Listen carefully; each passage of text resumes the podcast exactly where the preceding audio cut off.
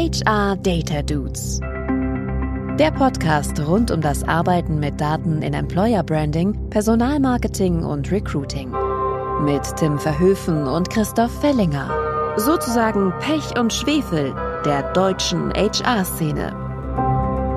Hallo, da sind wir wieder, die HR Data Dudes mit einer neuen Folge. Hallo. Wie geht's dir, Tim? Äh, wunderbar, wunderbar. Es ist ein Freitag. Freitage finde ich immer toll und deswegen äh, bin ich hochmotiviert und weil wir nicht allein sind. Das ist richtig. Und ich hätte jetzt beinahe gesagt, wir haben das doppelte Lottchen. Das stimmt aber nicht. Wir haben den doppelten Tim. Aber welcher zweite Tim sich dahinter verbirgt, das verraten wir erst nach einem Fact der Folge, den mal wieder der wahre und einzige Tim, hätte ich jetzt beinahe gesagt, äh, der in diesem Podcast mitgebracht hat. HR Data Dudes. Facts. Sehr schön, sehr schön. Über das wahre und einzige können wir gleich noch sprechen. Zumindest nicht der einzige in dem Podcast. Aber ich habe einen schönen Fact der Folge für euch rausgesucht. Und im Gegensatz zu sonst, wo wir meistens eine einzelne Studie oder ähnliches vorstellen, habe ich heute mal eine schöne Argumentation mitgebracht, die aus vielen Studien zusammengesucht wurde. Und zwar geht es um die Frage, ob Intelligenztests eigentlich auch sinnvoll sind für die Auswahl von Managern oder Managerinnen. Und da hat der lieber Dr. Alexander Zimmerhofer eine schöne Argumentation aufgebaut, die auf fünf Punkten basiert, die allesamt mit relativ bekannten und guten psychologischen Studien hinterlegt ist. Und ich gehe einfach mal zwei Punkte durch. Wir müssen nicht alles, weil das könnt ihr ja lesen, auch wenn ihr ähm, das Ganze seht. Wir werden es wieder verlinken. Im Bereich der Manager ist tatsächlich dieses, dieses Merkmal der Intelligenz deutlich heterogener, als man annehmen könnte. Man denkt möglicherweise, ja gut, das sind doch alles hochintelligente Menschen, Nein, ist nicht so. Äh, je mehr man mit denen auch zusammenarbeitet, desto mehr merkt man das immer. Und auf der anderen Seite weiß man aber auch relativ sicher, und da ist eine der bekanntesten Quellen Schmidt und Hunter aus dem Jahr 2004, dass je komplexer ein Job ist, desto besser ist es, wenn man intelligent ist. Und Managerrollen sind in der Regel relativ komplex, insbesondere wenn sie weiter nach oben kommen ähm, in der Hierarchie. Und ähm, deswegen, das ist einer der Schlüsse, ist es sinnvoll, in diesem Kosmos auch Intelligenztests oder im weiteren Sinne überhaupt kognitive Fähigkeiten zu testen. Und da gibt's noch deutlich mehr Studien dahinter und mehr Argumente. Lest sie rein. Ich fand sie sehr, sehr spannend, weil man gerne das Gefühl hat, naja, macht man irgendwie bei Berufseinsteigern, aber doch nicht bei Managern. Da kriegt man das doch mit dem wunderbaren Bauchgefühl hin. Punkt. Das hast du so schön gesagt. Kognitive Leistungstests sind auch das, was das einzige, was ich mir von Anfang an gemerkt habe, ist es äh, die höchste prädiktive Qualität in der Vorhersage von Berufserfolg. Und von daher, wenn man irgendwas macht, dann ist man damit schon mal ganz gut beraten. Dann kommen wir doch mal zu unserem ähm, Gast, dem zweiten Tim, nämlich wir haben zu Gast den Tim Ackermann ähm, und äh, Tim Fällt dir noch was zu der, äh, zum Fact der Folge ein? Kurzer Kommentar? Ich habe gerade überlegt, ob es tatsächlich besser ist, nicht dumm zu sein, wenn man weiter oben ist, weil man leichter Entscheidungen trifft. ich hätte jemanden, mit dem wir da mal drüber sprechen können, eine Psychologieprofessorin, wenn so, weil das kreiert ja Burnout bei Führungskräften etc. Das ist wirklich ein ganz spannendes Thema. Tim, bevor wir selber dich vorstellen lassen, kommen wir zu unserem kleinen Entweder-Oder-Spielchen. Wir haben ein bisschen was vorbereitet. Äh, Paarungen, wo du dich für die eine oder die andere Seite entscheiden musst. Tim Verhöfen, möchtest du starten? Lieber Tim, bist du Morgenmensch oder Abendmensch? Das ist sehr einfach. Morgenmensch. Ab äh, 17 Uhr kannst du mich im Prinzip wegschließen, da passiert nichts mehr. Äh, aber um 5 Uhr morgens bin ich gern dabei. Wollte ich gerade sagen, morgens ab 6 fängt er schon an zu nerven. Äh, das mache ich den ganzen Tag, aber. Tim, lieber äh, remote oder lieber im Office arbeiten? Äh, muss man wirklich? Mhm. Also das ist ja, je höher man kommt, desto komplexer wird es ja. Ich sag mal so, mit einem Team zu arbeiten kann ich auch gut remote, aber du musst die Leute ab und zu treffen und ich bin gerne auch einmal die, oder zweimal die Woche im Office. Aber ansonsten komme ich gut klar, wie wir jetzt auch äh, mittlerweile, also ich mache das schon seit 10, 15 Jahren, aber Leute über Bildschirme zu sehen. Geht ja auch teilweise gar nicht anders, wenn du wirklich global arbeitest. Also dann sag ich mal Remote. Okay. PowerPoint oder Excel? Excel, eindeutig. Hm. Statistik selber rechnen oder lieber Experten fragen? Experten fragen und dann selber rechnen. Sehr geile Antwort hatten wir noch nicht. Als Anekdote vielleicht äh, das Einzige, was ich jedem sage, das Einzige, was ich aus meinem Studium mitgenommen habe. Ich bin Diplomkaufmann BWL, Universität Bielefeld, extrem quantitativer Studiengang. Ähm, also ich habe gelernt, Waschmaschinen auf Neumann-Prozessoren-Ebene zu programmieren auch. Ähm, war damals in den 90ern äh, noch äh, hip ist tatsächlich äh, BWL, das kannst du alles knicken, ist alles gesunder Menschenverstand, aber Statistik lesen ja. und merken, wenn du verarscht wirst oder in Zahlen was erkennen. Ähm, das ist das Einzige, was dich, was mich seit Jahrzehnten äh, äh, durch den Job bringt. Und genau deswegen bist du hier und deswegen wird die nächste Frage wahrscheinlich für dich auch nochmal spannend. Lieber mit Hypothesen oder explorativ in Daten reingehen? In Daten reingehen, ähm, äh, ist auch schwierig. eigentlich mit Hypothesen, aber ich mag natürlich auch Clusteranalysen und sowas, wo dir quasi dir gesagt wird, was du eigentlich sehen solltest. Okay, fair enough. Gute Antwort. Mehr Zeit für die Datenvisualisierung oder für die Analyse? Analyse. Visualisierung machst du ja mit einem Knopfdruck. Hört, hört. Naja. Jetzt kommt eine philosophische Frage zum Schluss. Lieber eins oder null? Eins. Ich stehe mal unter Strom. Mal lieber, jetzt äh, überlassen wir dir mal das Feld, dich selber mal vorzustellen. Wer bist du? Was machst du eigentlich? Und äh, wie kommst du dazu, mit Daten im HR-Bereich zu arbeiten? Mache ich gern. Ähm, klick auf mein LinkedIn-Profil, aber vielleicht in Ergänzung dazu, äh, was ich studiert habe, wissen wir schon.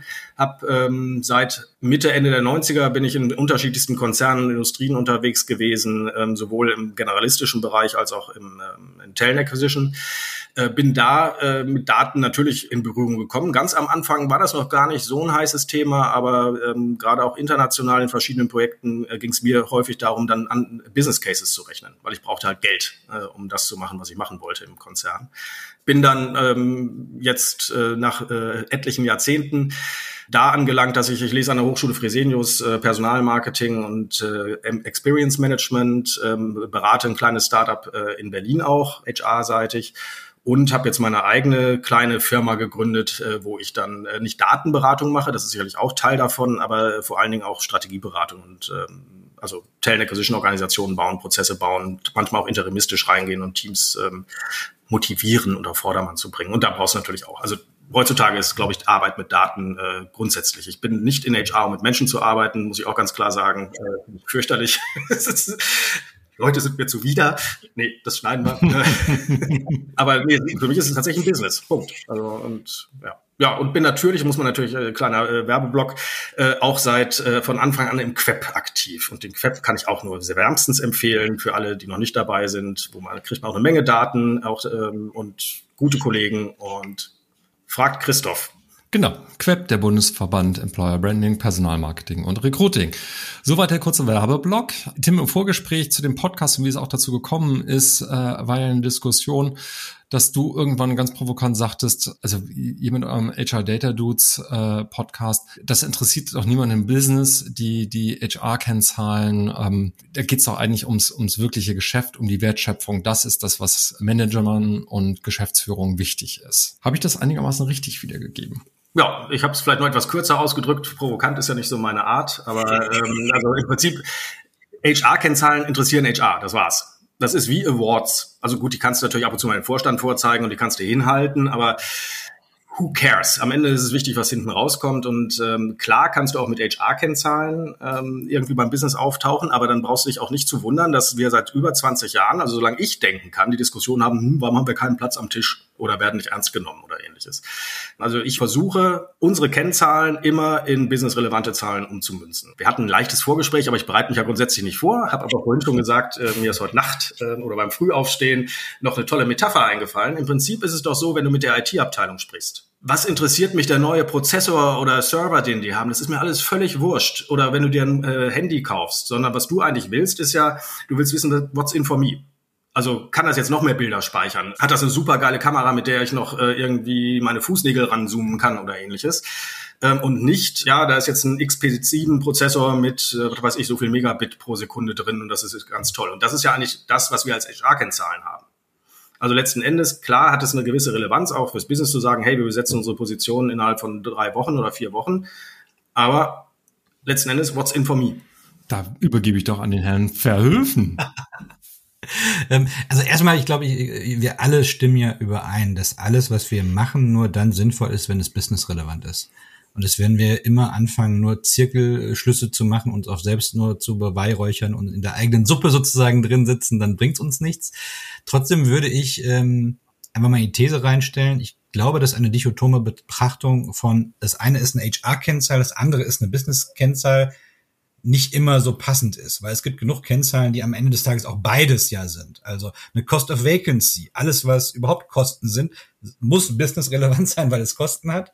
Auf der anderen Seite sind es möglicherweise Sachen, die natürlich auch aus uns HR irgendwo rauskommen. Also glaube, da gibt's auch viel mehr als in, in so einer Grauzone in der Mitte als nur das eine oder das andere. Da stimme ich dir zu, ähm, aber wenn ich jetzt in die Dichotomie gehen würde, dann hätten wir ja keine Diskussion, sondern ich bin aber tatsächlich der Meinung, ähm, und das kennen wir aus unserem eigenen Leben auch, ähm, es geht wirklich darum, das so zu übersetzen, dass es eine Relevanz hat. Ich hatte letztens ähm, eine Diskussion ähm, sag mal so, mit einer Organisation, die war auf einem sehr niedrigen Niveau. Die waren völlig perplex. Also ich habe mit dem äh, Vorstand gesprochen, also dem Businessvorstand, dass man in HR auch ein NPS messen kann.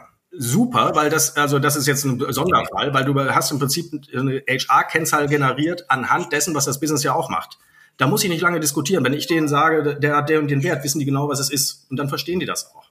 Also klar, da gibt es solche Fälle. Und es hängt auch sehr, sehr stark vom Business ab. Also bei manchen Businesses kann ich tatsächlich direkt äh, einen Business Impact auch äh, zeigen. Also gerade in Unternehmen, also die beratungsgetrieben sind, also wo du tatsächlich Mannstunden oder sowas verrechnest. Das ist relativ gut, ähm, habe ich öfter gemacht, auch gerade gegenzurechnen, was verlieren wir denn an, an, an Businessvolumen beispielsweise, wenn wir diese Stellen nicht besetzen. Und das sind häufig siebenstellige Beträge pro Monat. Und da kannst du dann schon ein gewisses Budget dann auch für HR rausschneiden und so weiter. Und das lässt sich leicht berechnen, weil es einen direkten Zusammenhang gibt zwischen Ressource und Umsatz beispielsweise oder Marge. Das ist ja auch nochmal wichtig. Also machst du Make or Buy im äh, Talent Acquisition oder nicht? Bei, ich sag mal, anderen Unternehmen ist es natürlich ein bisschen schwieriger, Konsumgüter oder ähnliches, aber auch Marketing macht ja nichts anderes. Und da, vielleicht liegen wir da auseinander oder auch nicht, Tim, weil ich habe es eben schon äh, in einer Einführung rausgehört, da muss ich schon einen Longshot machen. Also ich habe ähm, mal ein Budget gebaut, da habe ich Zahlen genommen, wir wissen alle, also ich wusste die Fluktuation des Konzerns, ich wusste das Durchschnittsgehalt. Ich wusste die äh, verschiedenen Daten dazu, was uns ein Rehire kostet. Also dafür kriegst du ja Studien. Das war so ein externes Datum. Es liegt ja so zwischen, jetzt mal aus dem Kopf, äh, 0,7 und zwei Jahresgehältern. Und dann habe ich das aber konservativ geschätzt. Aber da so ein Konzern ja auch ein paar Zehntausend Mitarbeiter hat, da kamen Summen raus und dann kriegst du sehr schnell ein Budget, um vielleicht mal ein Onboarding-Programm zu verbessern, weil du hast ja auch die Daten dazu, wie Onboarding-Performance und, und Retention verbessert. Ist natürlich geschätzt, aber Marketing macht auch nichts anderes. Und ich sage ja auch, dass es geschätzt ist. Ich schätze es konservativ und dann kann mich auch keiner, also klar können die mich behalten und werden sie auch, aber ich äh, bin damit sehr, sehr transparent. Aber es ist halt übersetzt in, in Zahlen, die sie dann auch verstehen. Wobei das war jetzt ein Kostendatum. Ich finde einen ganz, ganz wichtigen Punkt, den du gerade gesagt hast. Und zwar, äh, das auch Tipp jetzt wirklich an alle Hörerinnen und Hörer. Nutzt die Art und die Rechenart und die, die ähm, Systematik, die im Unternehmen halt im Business genutzt wird. Und ich selber komme aus dem Consulting, habe da vier Jahre gearbeitet und die war natürlich für jede Form von Business Case mega offen, weil das deren Geschäftsmodell ist. Genauso sprechen sie mit Kunden vor 15 Jahren den NPS bei Vodafone im Recruiting mit eingeführt. Warum? Weil in der Telco-Industrie der NPS damals schon absoluter Standard war im, im, im Consumer-Bereich. Das ist ein ganz, ganz wichtiger Tipp, den ich auch noch mitgeben kann an alle Hörerinnen und Hörer. Und wenn ich da auch noch einen Tipp mitgeben darf, ähm, das ist so ein bisschen das, was ich gerade gesagt habe, wo wir vielleicht auseinanderliegen.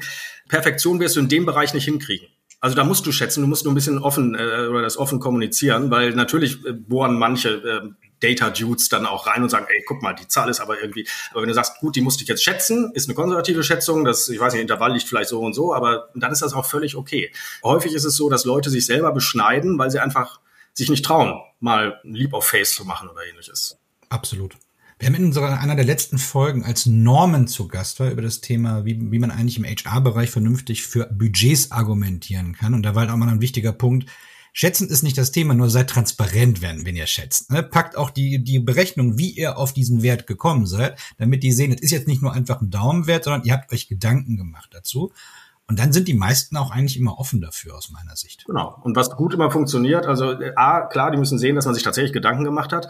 Und es hilft manchmal sogar. Also äh, wenn ich jetzt gesagt habe, diese äh, Kosten eines Rehires beispielsweise, diese Studien haben wir ja, aber da hast du Quellen wie IBM, McKinsey, tralala. Und wenn das dann noch auf dem Slide mit draufsteht, werden die Fragen automatisch weniger. Da hake ich ein, weil das wäre tatsächlich eine meiner Fragen für die HörerInnen stellvertretend. Mensch, wie, wie komme ich denn an solche Zahlen, die ich zur Schätzung benutzen kann? Du hast eben schon ein paar Quellen genannt, aber äh, fallen euch noch andere ein? Ganz billig, äh, googeln und heutzutage ChatGPT. Frag doch mal, was ist ein Kost eines Rehires? dann kriegst du ja das und dann sagst du, welche Quellen hast du genutzt und also so machen es meine Studenten ja auch. Also da kann man mittlerweile faul sein. Früher hätte ich jetzt mehr geredet darüber, aber also ich habe viel mit äh, Gartner gearbeitet. Aber das sind ja natürlich Bezahldienste. Wobei die häufig nur Bezahldienste sind, wenn du wirklich Benchmarking-Studien haben willst oder äh, für dein eigenes Unternehmen. Da musst du bezahlen. Aber die allgemeinen Studien reichen ja oft für solche Dinge. Ich würde vielleicht noch ergänzen, dass man sich schon auch die Mühe machen kann, zu schauen, ob man irgendwas Vergleichbares, entweder vergleichbaren Unternehmensgröße in vergleichbarem Markt, also im Sinne von, von geografischem Markt oder Industrie schauen kann, wenn man, wenn man da dran kommt. Ne? Man macht sich weniger angreifbar wenn man was hat, was ein bisschen dichter dran ist. Also wenn man für Consulting was nimmt, was aus der aus dem produzierenden Gewerbe kommt, dann kann es sein, dass man sich damit auch wieder angreifbar macht. Also entweder ganz allgemein bleiben oder aber versuchen so ein bisschen eine Vergleichbarkeit, so weit es geht, in der Quelle herzustellen. Ne? Absolut. Also bei euch hört ja kein Business zu, von daher kann ich das auch sagen. Also du musst natürlich, also du solltest so spezifisch wie möglich werden und auch da musst du manchmal Annahmen treffen. Die würde ich allerdings auch transparent, zumindest sagen wir mal im Backup transparent halten, wenn das gefragt wird. Gerade wenn es um den deutschen Arbeitsmarkt geht beispielsweise, da hast du viele Statistiken, aber kannst du jetzt, ähm, ich sag mal so, dieses ähm, High-Volume, Low-Pay-Segment tatsächlich äh, vergleichen? Also gerade wenn du so Xing-Nutzung, LinkedIn-Nutzung, solche Geschichten, das geht ja gar nicht. Also da musst du entweder eine Annahme treffen, die kannst du auch extrapolieren. Also du hast dann von mir aus ein Datum über den allgemeinen Arbeitsmarkt, wie Leute sich verhalten. Und dann mach doch Folgendes, wenn du da nichts für das eigene kriegst, dann fragst du mal fünf Leute, ähm, die tatsächlich aus der Zielgruppe sind, also die bei euch arbeiten nimmst das und sagst, pass mal auf, wir haben eine Annahme getroffen, die, äh, der Unterschied ist so, jetzt machen wir was mal wieder konservativ geschätzt, bedeutet das dann für uns, dass das so und so und so aussieht. Und sowas hilft übrigens auch dann, wenn wir über Visualisierung sprechen, dass du dann auch so ein bisschen illustrierst, tatsächlich, dass du auch äh, mit, den, mit den betroffenen Personen mal gesprochen hast. In, in der Zielgruppe, die im Unternehmen vielleicht sind und von denen auch mal ein Feedback abholst. Also wenn wir jetzt über Marketingmaßnahmen oder ähnliches sprechen oder über Verhalten, also über äh, Konsumverhalten, über Informationsverhalten, wo treiben die sich rum und solche Geschichten. Was ein ganz einfacher Tipp auch ist, den ich in letzter Zeit wieder ein bisschen mehr nutze, wenn du ein Thema hast, was dich grundsätzlich interessiert und du Studien haben möchtest, einfach auch mal einen Google Alert nutzen. Ich habe für viele Themen, wo ich regelmäßig wissen möchte, was gibt es an aktuellen Studien, habe ich meine Google Alerts, guck dann einmal in der Woche kurz drauf, ist was Interessantes, dann speichere ich mir das ab und lese das dann irgendwann, wenn ich Zeit habe. Aber so habe ich eine Menge Sachen auch schon gefunden, die zum Teil auch hier als Effekt der Folge oder sonst was dabei sind. Das ist ja wieder ein Füllhorn an praktischen Tipps in dieser Folge. Das geht ja auf keine Kuhhaut. Dann würde ich fast sagen, wir können schon zum Fazit kommen. Tim? Ja, eine Frage hätte ich tatsächlich noch, und ein bisschen mal so aus einer praktischen Sicht. Wenn ich mir jetzt überlege, wir alle drei haben in unserem Leben schon häufig genug ein Business Case gemacht. Wir wissen, wie das funktioniert. Wenn jetzt da draußen jemand ist, für den das wirklich neu ist, was wären denn so die zwei, drei Praxistipps, die du mitgeben kannst, um da auch mit Selbstbewusstsein ranzugehen? Was, worauf sollte man achten? Woran kann man sich orientieren? Ähm, was wären so deine zwei, drei Praxistipps? Hängt natürlich wieder ein bisschen vom Unternehmen ab, wie, die sowas, also wie du sowas überhaupt einspielen kannst. Also generell würde ich äh, ganz, ich würde nicht versuchen, es kompliziert oder irgendwie fancy zu machen und dadurch quasi den Eindruck zu erwecken, ich wüsste was. Also eine klassische SWOT-Analyse ist oft ganz gut, ganz simpel und wenn wir über PowerPoint oder ähnliches sprechen, wenn man es schon benutzen will, wenig, ganz wenig.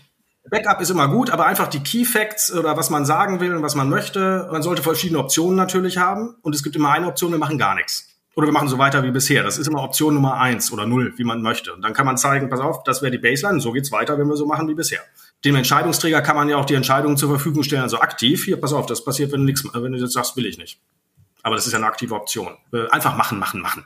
Klein anfangen und dann kommt das von allein. Genauso wie Public Speaking. Also am Anfang stehst du da und das so, oh, äh, da sitzen fünf Leute, die mir zuhören. Ja. Oder jetzt gerade hunderttausende in eurem Podcast. Irgendwann ist es dir egal. Soll ich mal mit den Fazits, mit, dem, mit den Takeaways starten? Do it, my friend. Die Takeaways. Mein erstes Fazit wäre, möglichst allgemeine und anerkannte Kennzahlen verwenden Beispiel hatten wir der Net Promoter Score, hatten wir schon mehrfach, aber bedient euch an den Zahlen, die das Business auch verwendet. Dann kommt mein Takeaway. Christoph hat versucht, eine Diskrepanz zwischen uns herzustellen, die es gar nicht inhaltlich gab. Und das finde ich gut. So. ähm, mein letztes Takeaway war das letzte, was Tim gesagt hat. Also Ackermann gesagt hat, nämlich in der Präsentation, und ganz ehrlich, ich habe das nicht gemacht, ich finde das total gut, in der Präsentation immer die Baseline zeigen. Also was passiert eigentlich, wenn wir nichts machen? Dann hebt sich so schön auch ab, äh, welche Chancen und welches Potenzial in Aktivitäten liegen. Also ab jetzt habe ich mir gemerkt, ich zeige immer die Baseline als erste Option. Mein drittes Takeaway für heute. Dann folgt doch noch eine Empfehlung. Die Dude-Empfehlung. Tim Ackermann an der Stelle. Du bist heute Gast HR Data Dude und als Gast Data Dude darfst du heute unseren Hörer und Hörerinnen eine Empfehlung aussprechen. Was hast du mitgebracht? Ah, ich habe hier ein Riesenbücherregal und äh, kann mir aber in der Regel immer nichts merken. Aber es gibt immer ein Buch, äh, was ich auch gerne in Präsentationen mal zeige. Das hat nichts mit Daten zu tun, sondern mit Führung, Teamführung vor allen Dingen auch.